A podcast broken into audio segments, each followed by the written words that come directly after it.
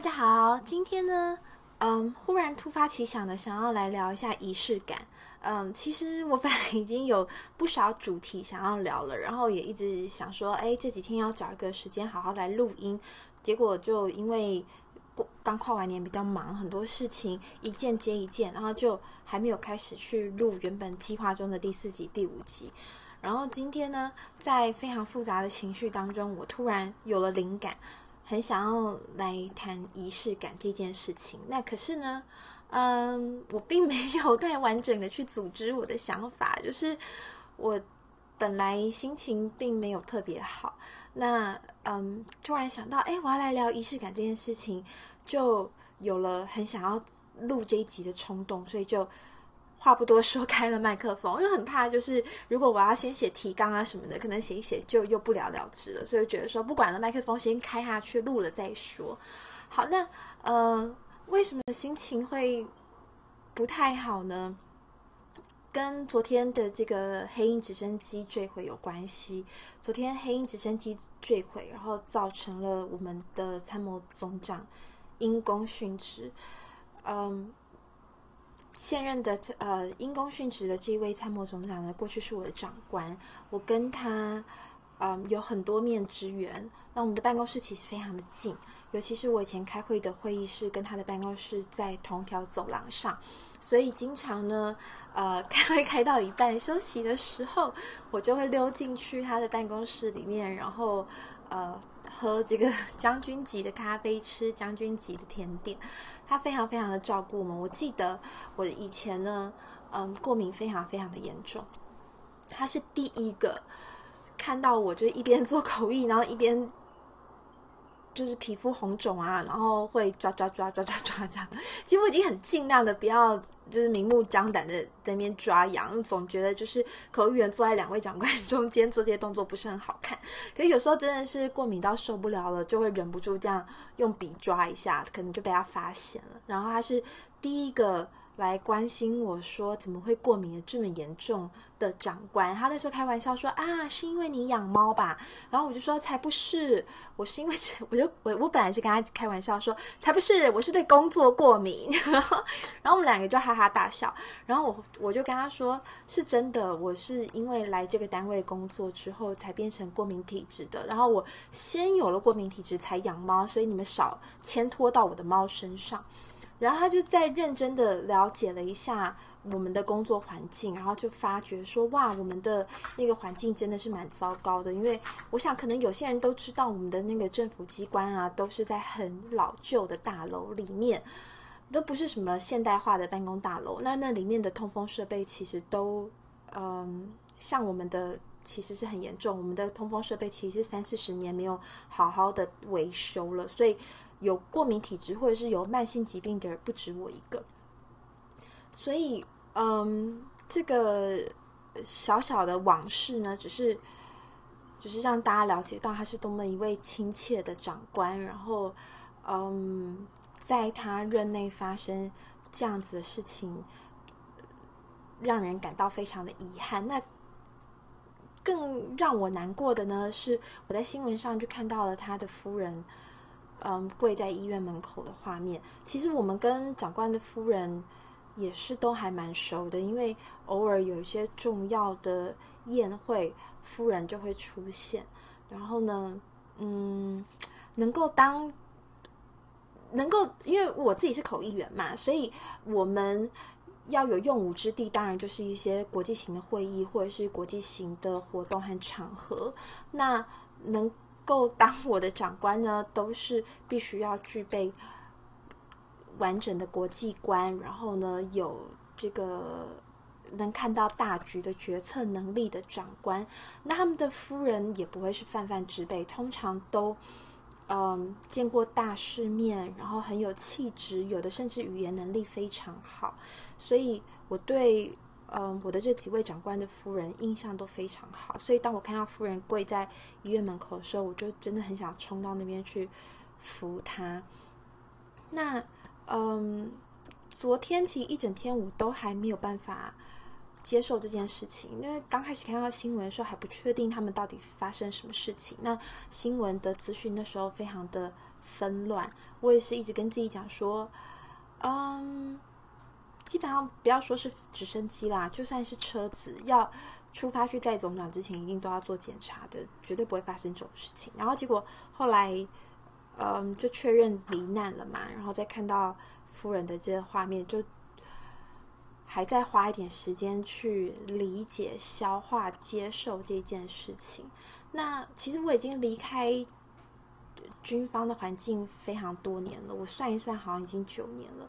所以其实我以前的同事有很多也都退伍或者是离开了。那有一些还留在军中的，都已经高升了，现在都是少将啊、中将啊。那我也不太好意思去麻烦他们。那就很幸好的呢，我联络上了一位以前的同事，我跟他讲说，哦，如果嗯有公祭的消息的话，是不是可以让我知道呢？我很希望可以去致意这样。然后今天下午，我同事就跟我讲说，哦，我们听说了几月几号在哪里呢？会有一个简易灵堂供大家吊唁，然后。我就我就很高兴，他愿意跟我分享这个资讯嘛。因为其实说实在，我已经不算是圈子里面的人了。我觉得我这样子的请求可能也有一点点，嗯，牵强。但是他就很能够理解我的心情。然后在他跟我讲这资讯之后，他就说：“哎，我不知道怎么安慰你，我真的觉得很抱歉。”我就我就我就回复他说：“别这么说啊，就是大家都。”一样，大家都有同样的情绪，也没有谁比谁坚强。然后我就不知道为什么，我就补了一句话说：“去参加公祭，我去参加公祭也无济于事。但是那是一个仪式，让我可以好好的道别，然后好好的放下。”我其实很少在我的生活里面用到仪式感这个字，因为我自己生活其实也是一个蛮随便的人。在这个对话的瞬间呢，我就突然了解了，原来仪式感对我们来说是非常非常重要的。那其实这个观念是我的咨商师给我的。我们在咨商的时候呢，他跟我提到了仪式感。他说，仪式感会让一个人格外的重视一件事情，会是一个转折。他当时举的例子是婚礼，就假设有两对情侣，他们相爱的程度是一样的，那一对没有结婚，另外一对结了婚。那他当时跟我说。女生呢，如果有经过婚礼这个仪式，她对于自己的身份从女友转变到太太这件事情是会比较重视的。这个转变对她来说分量很重，意思就是说，女生在婚前婚后是两个不一样的人哦。婚前是比较会撒娇的，然后婚后呢，就会想要以家庭为重，以大局为重，甚至有的就会很在乎先生的人生规划等等。好，所以。嗯，就是因为我的智商是这么说，我的脑中才印下了仪式感这三个字。然后呢，今天就突然在我和之前同事的对话里面浮现了出来，所以就想说，好啊，那我们来聊一下仪式感这件事情好了。不过我们先从。比较轻松的主题来切入，就是上一集我们讲到了压力对人有哪些影响。首先，第一个影响呢，就是压力会产生压力荷尔蒙，那其中最广为人知的就是肾上腺素。好，那反过来呢，身体里面有压力荷尔蒙，就会有一种快乐的荷尔蒙。这个快乐的荷尔蒙呢，很多人都晓得，就是多巴胺啊、催产素啊这些。激素、多巴胺很简单，就是很多人在做运动的时候都可以体验到身体里面的多巴胺含量突然增加非常多。不过呢，也是有人跟我一样非常不喜欢做运动，没有办法从运动的过程当中感受到任何的快乐。我真的是一个非常不喜欢做运动的人呢。我觉得体育课真的很重要，因为我从小就没有在上体育课，一直。几乎是一直到大学，就是我小学的时候，体育课都在打混。如果是篮球的话，我就是在场边不下场；然后如果是躲避球的话，我就是很快就被打到，然后就出去，然后也是在场边聊天。国中的时候，我就比较记得我们体育课会拿来自习，就是你可以自己选择自习，或者是你要去做运动也都可以。所以我记得国中的时候，我们可以带书去操场，或者是带作业去，然后就是想打球的男生去打球，然后就很多人留在旁边就不做任何的体育活动。然后高中我是乐队的，所以体育课我们通通都拿去排练了。到了大学的时候，我 体育课竟然被当掉，就是。我记得我同学就跟我讲说很扯，那有人大四在补修体育的。我因为体育就是太常翘课，可能就是一个学期去不到三堂，或者是点名三次没有到，然后就被老师当掉了。所以，嗯。我非常非常严重的肢体不协调，然后我也没有办法从运动当中得到任何的快乐。像游泳啊，我一下去我就想说，我什么时候可以上来？然后我去跑步也是，我就一直想说，我好想赶快跑回家。那不管是听音乐或听有声书，对我来讲帮助并不大。那呃，另外一个产生多巴胺的方式呢，就是拥抱和接吻。我想这个就是很多人可以深有同感啦，就是。当你很享受一个拥抱或者是一次亲吻的时候，你那个快快乐的程度是平常没有办法做到的。还有呢，就是有一些人可以非常短暂的从购物的乐趣当中刺激身体产生非常大量的多巴胺，可是那个效果非常的短暂，而且那个效果呢是嗯。那个效果哈，我现在想一下，有一个字来形容，可是我现在想不到。就是说，假设你这次花了三千块，可以得到这个含量的多巴胺，你下次再花三千块是没有办法得到等量的多巴胺。你下次要花五千块，那你下次花了五千块，得到了新的量级的多巴胺，你可是你如果下次要再靠购物来获得快乐感觉的话，你可能就要花到一万块。所以就是那个。购物行为所产生的多巴胺的效果是会递减的哦。我现在想到了，就是递减这个字。好，那再来还有哪些方法可以让身体产生快乐的荷尔蒙呢？有一个东西叫做催产素。催产素呢，嗯，很多的科学家都。把它昵称为爱情荷尔蒙，就是当你的身体里面有非常大量的催产素的时候呢，你就会有恋爱的感觉。那嗯，为什么这么多的电影里面呢，都会有一个桥段，就是？有人在别人的婚礼上面谈恋爱了。我记得《Friends》里面 Chandler 跟 Monica 在一起，就是因为一场婚礼的关系吧。这个是有科学根据的哦。就是呃，有些科学家在婚礼前后帮这些宾客抽血，然后呢去检查他们体内催产素的含量，然后结果就发现呢，呃，他们。在参加婚礼的时候，体内催产素的浓度非常非常的高，所以就是你去参加婚礼的时候，你会很容易有恋爱的感觉，或者是很容易有陷入爱情里面的这个感觉。好，那这些事情如果听起来都有点难，到底日常生活里面我们要怎么样给自己一点快乐的荷尔蒙呢？很简单，就是靠仪式感。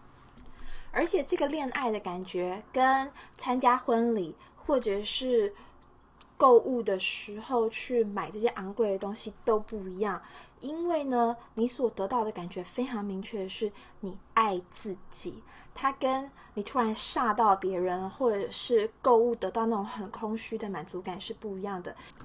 因为你透过这些仪式呢，其实你是在强化你有多么的爱自己。那这些生活当中的小仪式可以非常的简单，比如说呢，像我自己在动手要打电脑之前，我一定会擦护手霜。我非常喜欢这个双手。滋润不干燥的感觉，然后这个护手霜可能还有一点点淡淡的香气，所以当这个味道持续的时候呢，我都会一直觉得好像我的灵感啦、我的 才华啦、我的这个文字工作魂都一直在我身边。那还有呢，就是嗯，我之前推荐我朋友用的一个方法，就是在电脑荧幕旁边摆一面镜子，然后只要眼神飘到那个镜子上，就要提醒自己要微笑。其实那个时候呢，我很严格我还跟他讲说，你要咬着一支笔微笑，就是要练出那种中国小姐的微笑，这样就确定要露出几颗牙，还不是只是浅浅的笑而已。这一招啊，我觉得超级有用。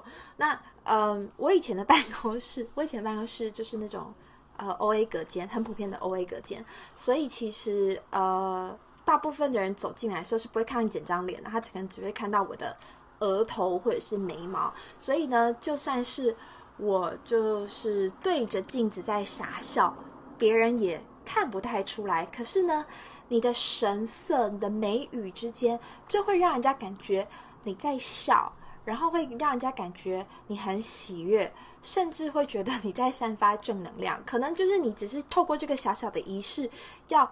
摆脱你心里面的一些负面情绪，你还真的没有那么正。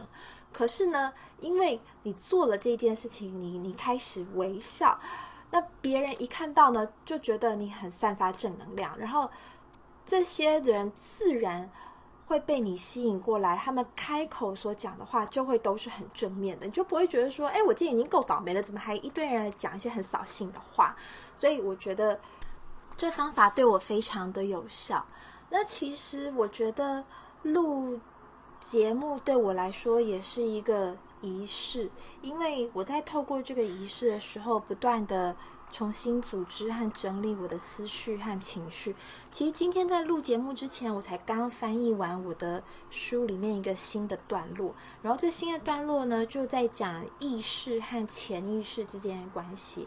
他讲的是说，意识和潜意识就好像是楼上跟楼下，然后这个楼梯中间呢有一道活门。那假设今天有一件很不愉快、很不如意、让你很难过的事情发生了。意识这个小房间里面就会充满这种难过的情绪，它可能会难过到满出来，满出来的部分呢，就会透过这个活门滑到潜意识里面去，然后呢，潜意识可能就会不小心关起来了。那潜意识。它偏偏呢是掌握了我们身体里面不受意识控制的各种活动，比如说心跳啦、呼吸啦、肠胃蠕动啦这些，这些都不是你跟心脏讲说你不要跳，它就不要跳嘛，对不对？所以潜意识掌握的是这些活动。那一旦潜意识接收到了这些资讯之后呢，就你很难过这些资讯，比如难过到吃不下饭、睡不着觉这样。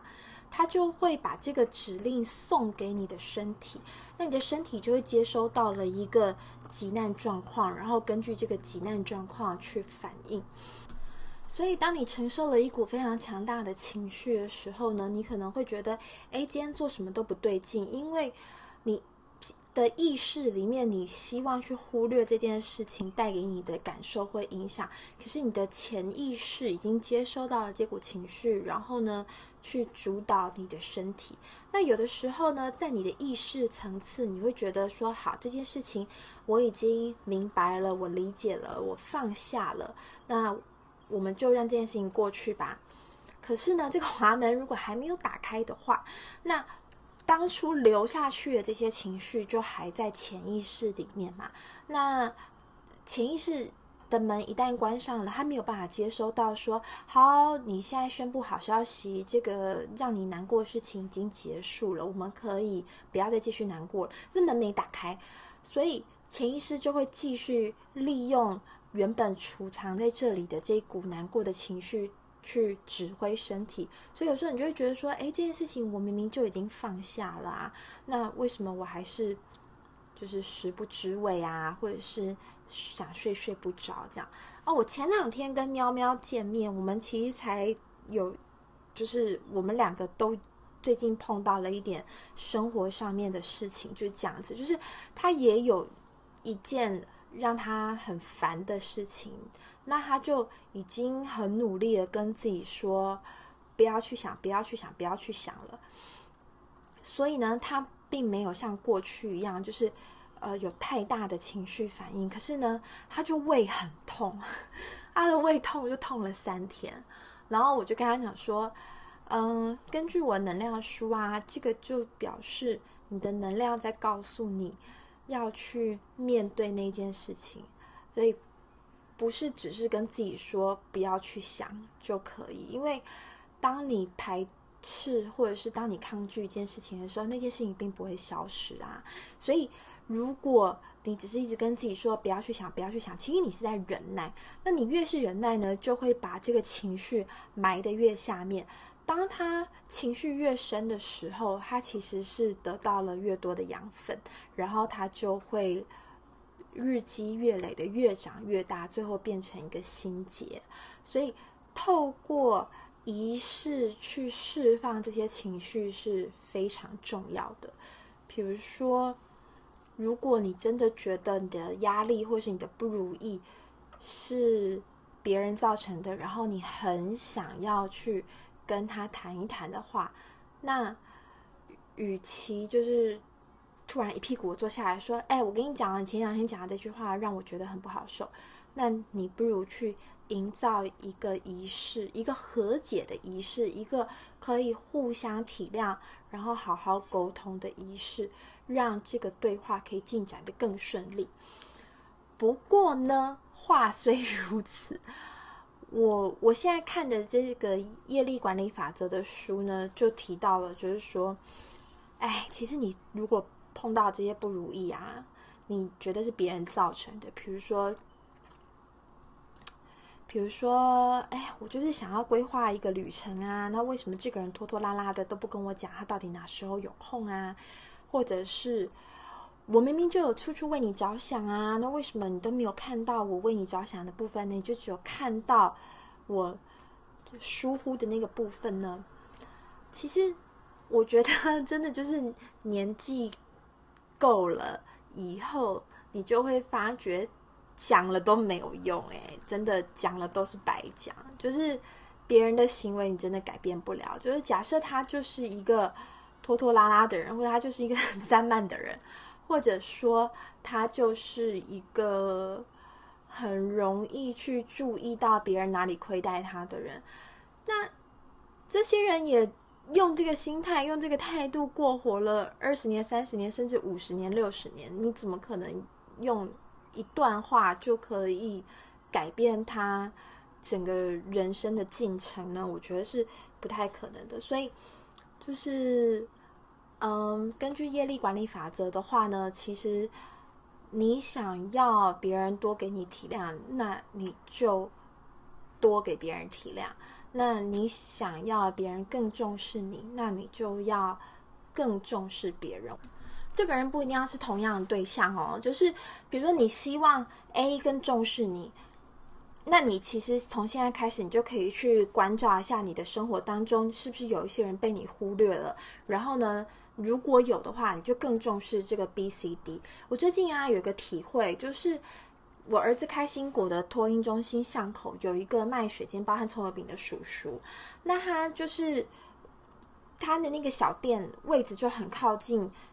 一些托婴中心啊、幼儿园啊、小学啊、安亲班啊、补习班，所以我觉得他就是一个非常非常热心的人。只要有小朋友上学放学，他都会说：“哎，早！”或者是“哎，放学喽。”那我刚开始的时候，就是比较以小人之心度君子之腹，我就觉得说啊，水煎包跟葱油饼就是很不营养的东西呀，都是淀粉跟油。然后呢，他这么殷勤，可是。根据我的观念，我应该不太可能会跟他做生意嘛，所以就会觉得说他这么殷勤，那如果我每天在那边也跟他说：“嘿，早，对呀，我们放学了。”这样好像很虚假，就是我整天在那边热情来热情去，可是也从来不做生意。这样，反正我就我就我就想很多啦，所以就是有的时候他。呃，很大声的看我们经过，说：“哎，早！”或者是“啊，现在才要去上学啊！”这我都就是微微笑、点点头，然后就走了。可是呢，我之前翻译一本书，叫做《Thanks a Thousand》，中文的书名叫做《幸福从谢谢这一杯咖啡开始：一场更接近幸福的感恩之旅》，是天下出版的。那这个作者呢，就去谢谢了超过一千个。让他可以喝到咖啡的人，其中第一个故事就让我很有感触，就是他去谢谢帮他煮咖啡的那个咖啡厅的服务生，然后呢，服务生呢就很感激他，就说：“哎，你竟然特地来谢谢我。”他说：“很多人点咖啡的时候连正眼都不看我。”哎，他说他们就是自自顾自的看着荧幕，然后呢头也不抬的，就是讲了一句，比如说我要大热拿。然后就把它当做机器一样，然后呢，就继续看着手机，然后头也不抬的付了钱，就再往前走去等他们的饮料做好。这样，那这个作者他听到他就很羞愧，他就说：“诶，其实虽然我这次是特地来谢谢你，但是我有的时候好像也是这样，就是很目中无人的，或者是会。”在点咖啡或点餐的时候呢，专注在自己的手机上，然后没有正眼看人家，所以他就决定从今以后跟任何人对话都一定要正眼看他。那我其实前一阵子才有这种很强烈的感受，就是我觉得我生命当中有一个人非常的不重视我，不珍惜我，所以呢，我后来就看了这个业力管理法则的书，认真的反省了一下，然后。我第一个想到就是那个卖水煎包的叔叔，哎，因为我就觉得说每天我都要经过他的店两次，然后每次呢他都会很热情的打招呼，可是我都没有给他足够的重视，所以呢，我就从那天开始。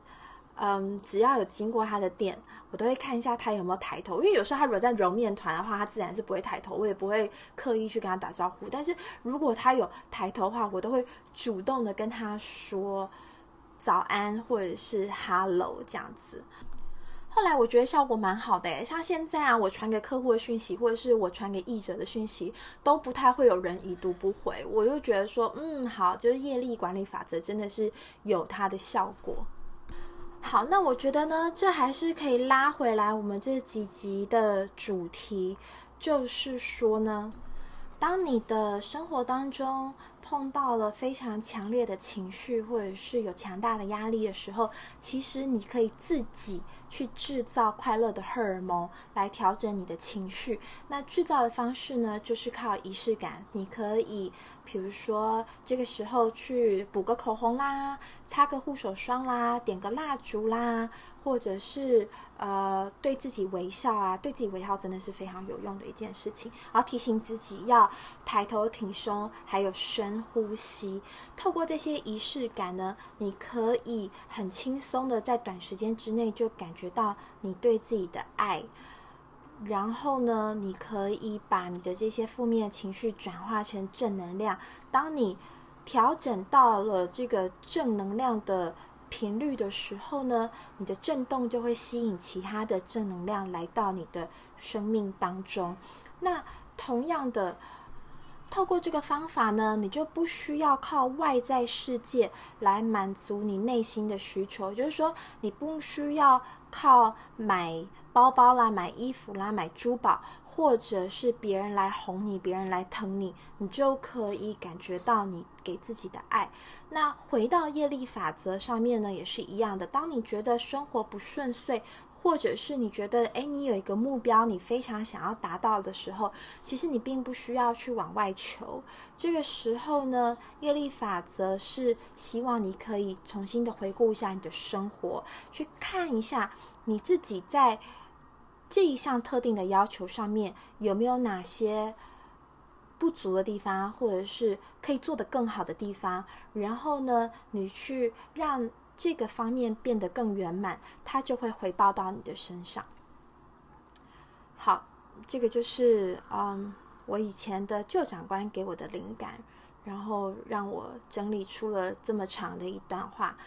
啊，非常感谢大家。陪我走过这个心情，那嗯，这大概是我第一次在碰到强烈的失落感和难过的时候，可以把它 转化成生产力和创造力吧。我自己也还蛮压抑的，所以呃，我很感谢大家的支持和鼓励，让我这一阵子可以不断的把我翻译的这些书里面的道理都应用在我的身上。所以其实。嗯，过去这一年，我看到自己蛮多的变化。不敢说是成长，哎，其实要爱自己，好啦，就是我看到自己的成长。好，那嗯，总而言之呢，我非常感谢生命当中出现的每一个人，谢谢你们让我的生活变得如此的精彩，如此的充实。